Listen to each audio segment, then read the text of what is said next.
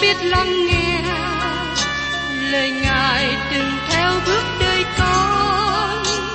Xin cho con biết sẵn sàng chờ đợi và vẫn nghe theo chúa.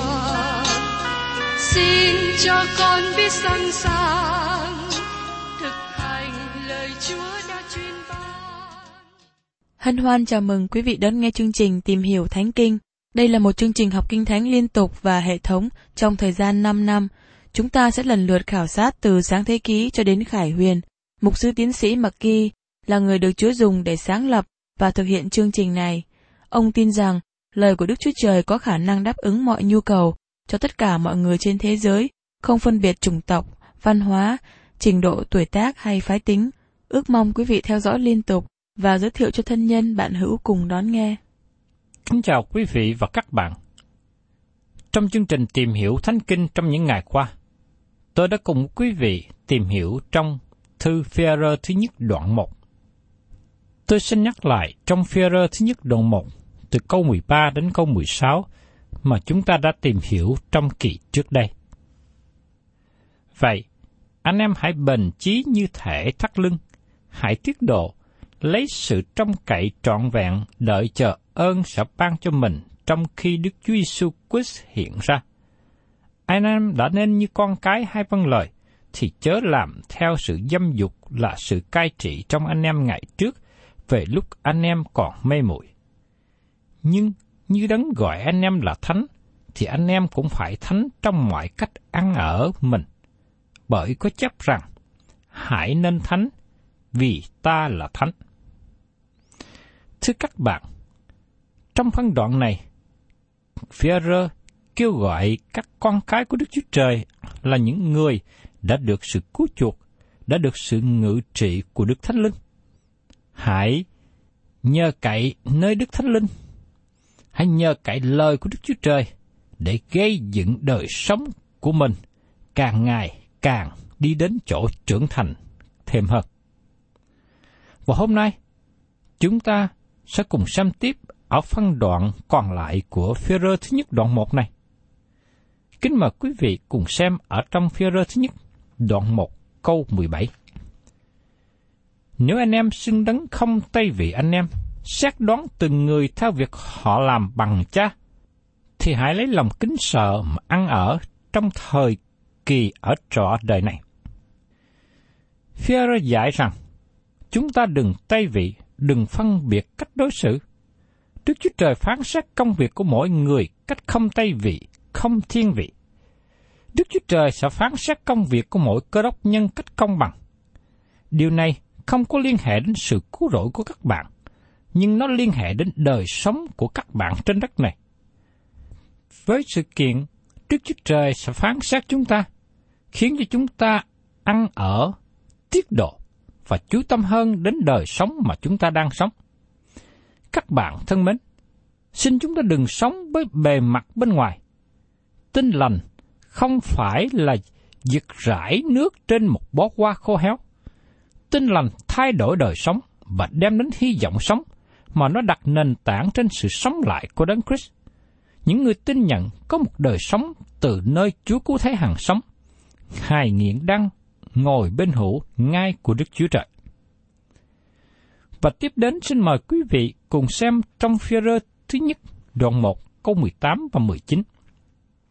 Vì biết rằng, chẳng phải bởi vật hai hư nát hoặc như bạc hoặc vàng mà anh em đã được chuộc bởi sự ăn ở không ra chi của tổ phụ truyền lại cho mình, bèn là bởi quyết báo đấng Christ dường như quyết của chiên con không lỗi, không vít. Tôi hy vọng rằng các bạn biết rằng các bạn là người đã được sự cứu rỗi. Trong các câu này, phía rơ nói về mục tiêu của công việc Đức Chúa Trời là sự cứu rỗi các bạn. Các bạn thân mến, Ngài đã trả một giá cho các bạn. Các bạn và tôi đứng trước sự phán xét của Đức Chúa Trời vì Kinh Thánh nói rằng mọi linh hồn đều thuộc về ta, linh hồn của cha cũng như linh hồn của con đều thuộc về ta. Linh hồn nào phạm tội thì sẽ chết. Trong Ê-xê trên đoạn 18 câu 4 Đức Chúa Trời không bao giờ đi ngược với luật này.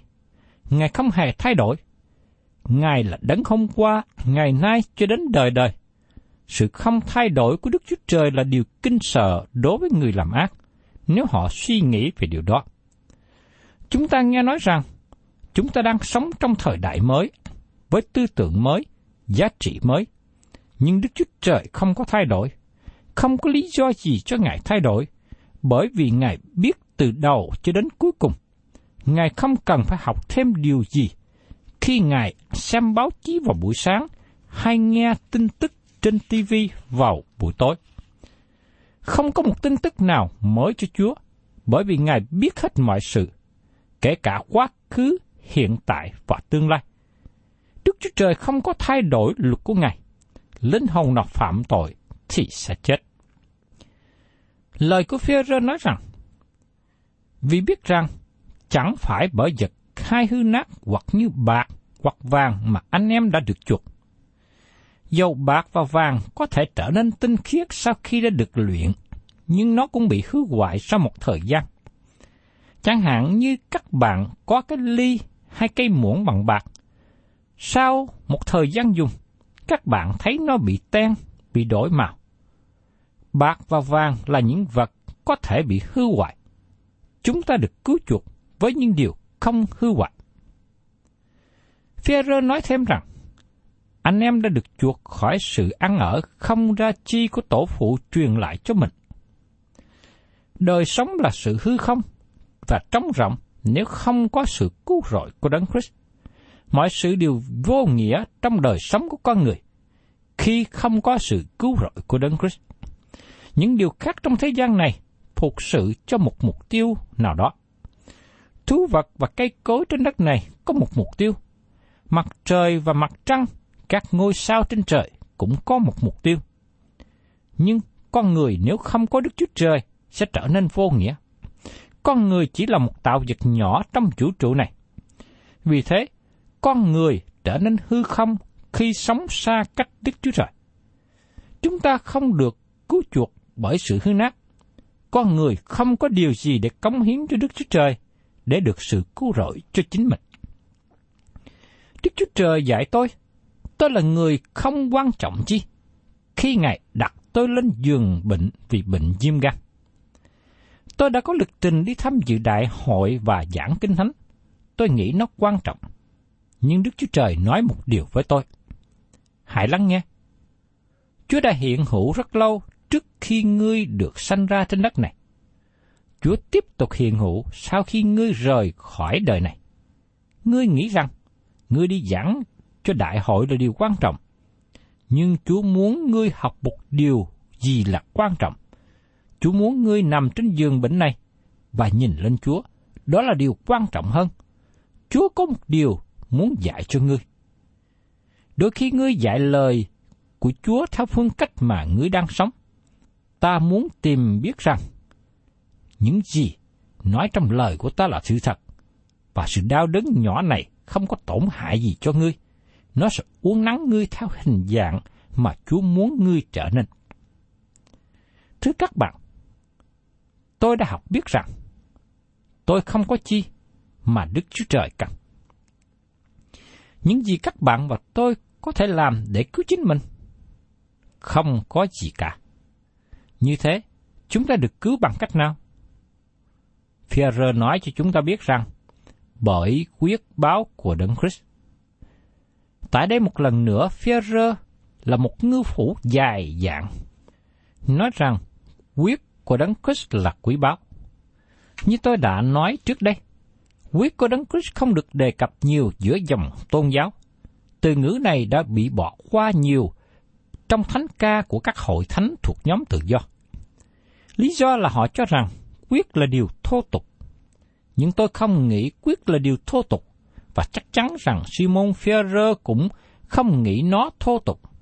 Ông nói, quyết là điều quý báu.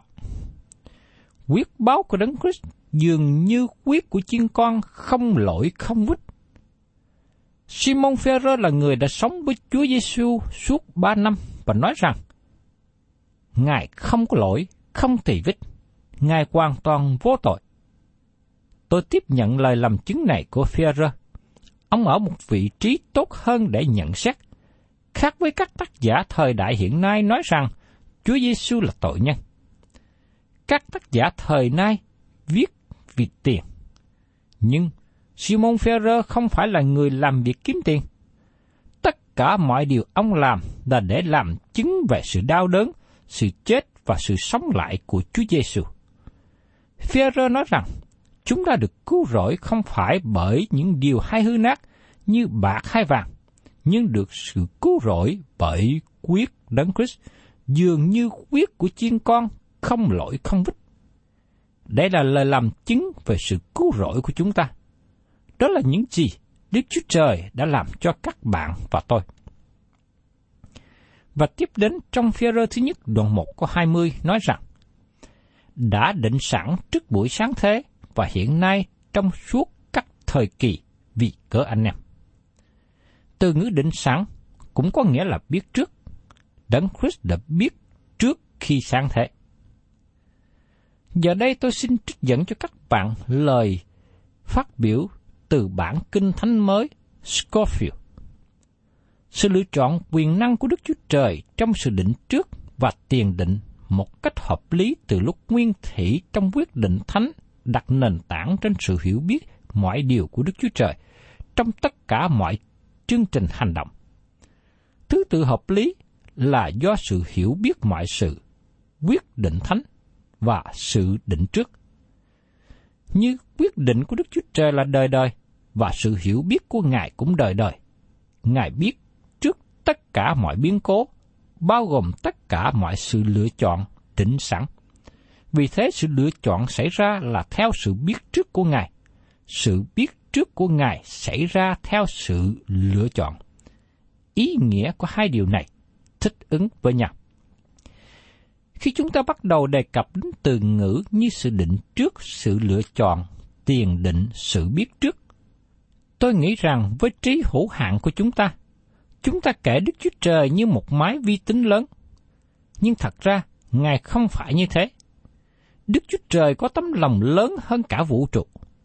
Khi tôi còn học trong trường Kinh Thánh, nó hình như quan trọng để biết rằng có phải là sự biết trước đến trước sự định trước. Nhưng từ đó, tôi không quan tâm đến cái nào đến trước. Giờ đây tôi nhận biết rằng điều quan trọng là Đấng Christ đã định sẵn trước buổi giáng thế và hiện nay trong cuối các thời kỳ vì cỡ anh em.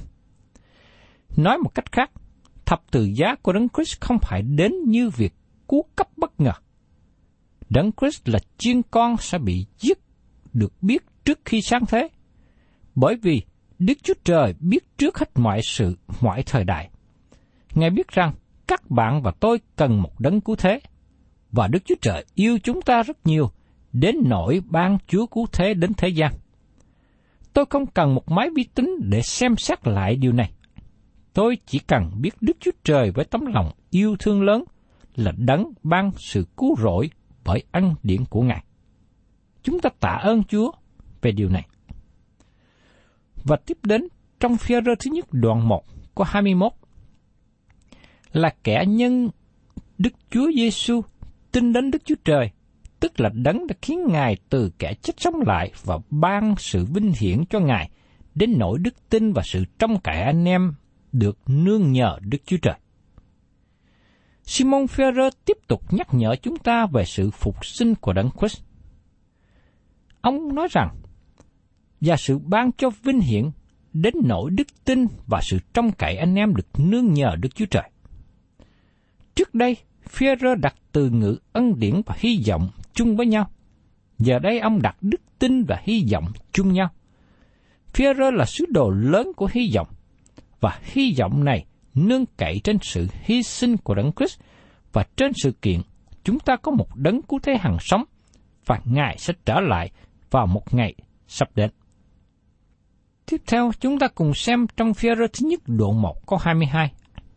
Anh em đã vâng theo lẽ thật làm sạch lòng mình, đặng có lòng yêu thương anh em cách thật thà, nên hãy yêu nhau, sốt sắng hết lòng.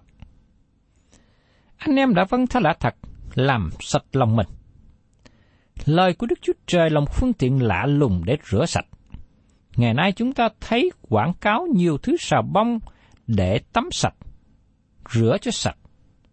Họ nói với chúng ta nhiều sản phẩm cao cấp này và tranh đua với nhau trong những sản phẩm họ bán ra. Nhưng thưa các bạn, chỉ có một điều rửa sạch lạ lùng là trong lời của Đức Chúa Trời. Nó là xà bông tốt nhất mà các bạn có thể có được. Nó còn tốt hơn xà bông hiệu Z hay là xà bông hiệu con ngỗng. Lời của Đức Chúa Trời thật sự tẩy xóa đi các vết nhơ trong đời sống chúng ta. Và là điều mà nhiều người trong chúng ta cần đến Ngài nhiều hơn. Führer cũng nhắc nhở rằng, nên hãy yêu nhau, sốt sắng hết lòng. Mối quan hệ các bạn với lời của Đức Chúa Trời dẫn các bạn đến mối quan hệ tốt với những anh em đồng đức tin của mình trong Chúa.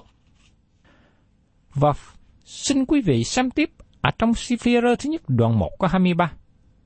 Anh em đã được lại sanh, chẳng phải bởi giống hay hư nát, nhưng bởi giống chẳng hư nát là bởi lời hằng sống và bền vững của Đức Chúa Trời. Phêrô đem chúng ta trở lại với lời của Đức Chúa Trời một lần nữa. Ông đang nói về chủ đề công việc của Đức Chúa Trời trong sự cứu rỗi. Chúng ta đã thấy rằng đối tượng công việc của Đức Chúa Trời là đấng Christ chịu chết.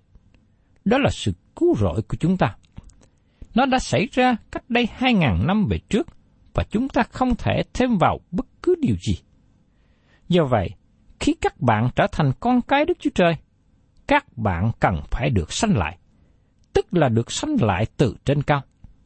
Các bạn nhớ đó là những gì mà Chúa Giêsu đã nói với Nicodem và được kỹ thuật trong răng đoạn 3, câu 3. Đức Chúa Giêsu cất tiếng đáp rằng, quả thật, quả thật, ta nói cùng các ngươi, nếu một người chẳng sanh lại thì không thể thấy được nước Đức Chúa Trời. Xin chúng ta nhớ rằng, Nicodem là một người có tôn giáo, một người được kể là rất đạo đức. Nhưng Chúa Giêsu nói rằng, ông phải được sanh lại. Được sanh lại từ trên cao, có nghĩa là được sanh lại bởi Đức Thánh Linh của Đức Chúa Trời. Phêrô nói, chẳng phải bởi giống hay hư nát, nhưng bởi giống chẳng hư nát, là bởi lời hằng sống và bền vững của Đức Chúa Trời. Các bạn không thể được cứu rỗi, các bạn không thể được sanh lại mà không cần đến lời của Đức Chúa Trời. Lời của Đức Chúa Trời là một phép lạ trong thế giới ngày hôm nay. Dầu rằng tôi đã tin điều này, nhưng tôi cũng rất làm ngạc nhiên khi nhận được thư của nhiều người nói cho biết rằng họ được biến đổi đời sống khi nghe giảng lời của Đức Chúa Trời qua radio. Họ kể lại rằng đời sống của họ được tái sanh và đổi mới. Đó là điều lạ lùng và tôi không hiểu nổi hết nó xảy ra bằng cách nào. Tôi chỉ biết rằng đó là kết quả của những người tiếp nhận, học hỏi lời của Đức Chúa Trời. Chúng ta ngày nay đang sống trong những ngày mà có người thích tỏ bài sự hào nhón bên ngoài. Đàn ông muốn tỏ bài sự mạnh mẽ của nam tính, phụ nữ muốn tỏ bài sự thu hút về tình dục. Nhưng chúng ta là con cái của Đức Chúa Trời. Chúng ta cần tin cậy vào Đức Chúa Trời và được sanh mới, được sự sanh lại bởi lời của Đức Chúa Trời. Thâm nhập vào trong lòng của chúng ta, làm cho chúng ta trở nên con cái của Đức Chúa Trời, làm cho chúng ta được đổi mới càng ngày càng hơn. Führer nói tiếp ở trong Führer thứ nhất đoạn 1 có 24. Vì mọi xác thịt giống như cỏ, mọi sự vinh hiển của nó ví như hoa cỏ, cỏ khô, hoa rụng. Các bạn có bao giờ nghĩ rằng có một điều nào đó giá trị trong chúng ta mà chúng ta nhận được sự ban cho của Đức Chúa Trời? Tất cả vinh hiển của con người giống như cỏ. Tôi nhìn đến cỏ xung quanh nhà, xung quanh công viên. Nó rất đẹp trong mùa xuân, nhưng trở nên ảm đạm và chết trong mùa đông. Đời sống của con người chúng ta cũng giống như hoa cỏ vậy. Vì thế, chúng ta đừng nương cậy vào con người hư hoại của chính mình. Nhưng chúng ta cần nương cậy vào Đức Chúa Trời. Chúng ta sống ở trong Đức Chúa Trời. Vì con người chúng ta sẽ qua đi, chống tàn. Nhưng những ai tin Chúa Giêsu được sự sống đời đời, đó là mục tiêu mà chúng ta cần nên hướng tới khi chúng ta sống ở trên đất này. Và câu sau cùng của phía rơ thứ nhất đoạn 1 là câu 25. Nhưng lời Chúa còn lại đời đời, và lời đó là đạo tinh lành đã giảng ra cho anh em. Các bạn thân mến, chúng ta cần giảng và dạy lời của Đức Chúa Trời hơn mọi điều khác. Tôi không có ý nói rằng chúng ta hạn chế sử dụng âm nhạc, phương cách hay tổ chức. Nhưng không có điều gì thay đổi cho lời của Đức Chúa Trời hôm nay. Vì lời của Đức Chúa Trời còn lại đời đời. Tôi tạ ơn Chúa vì ngày hôm nay tôi và các bạn có lời hàng sống của Chúa. Lời đó là đạo tinh lành đang được giảng ra. Führer là người sống đã kinh nghiệm. Ông đã sống cách thực tế. Tôi xin nhắc lại để cho các bạn nhớ điều này.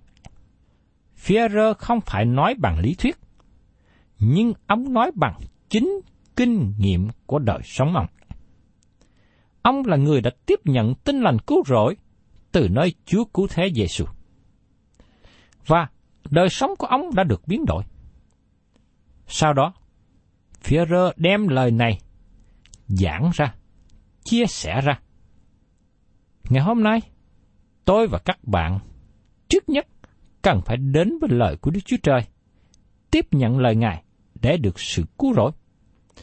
Và sau đó, chúng ta đem lời của Chúa chia sẻ ra cho nhiều người khác.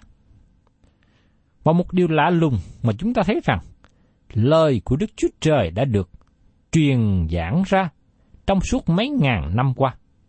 Và giờ đây, lời Ngài vẫn còn được tiếp tục lan rộng ra thêm nữa.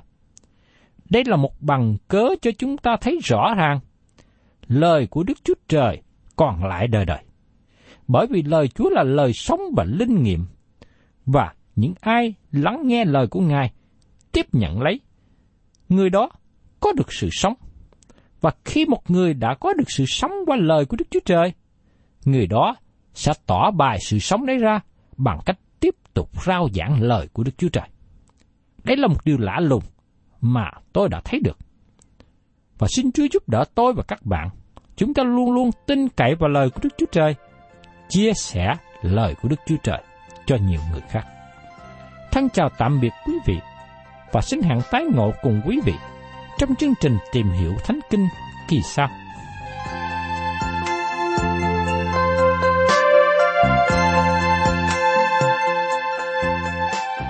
Cảm ơn quý vị đã đón nghe chương trình Tìm hiểu Thánh Kinh. Nếu quý vị muốn có loạt bài này, xin liên lạc với chúng tôi theo địa chỉ sẽ được đọc vào cuối chương trình. Kính chào quý thính giả.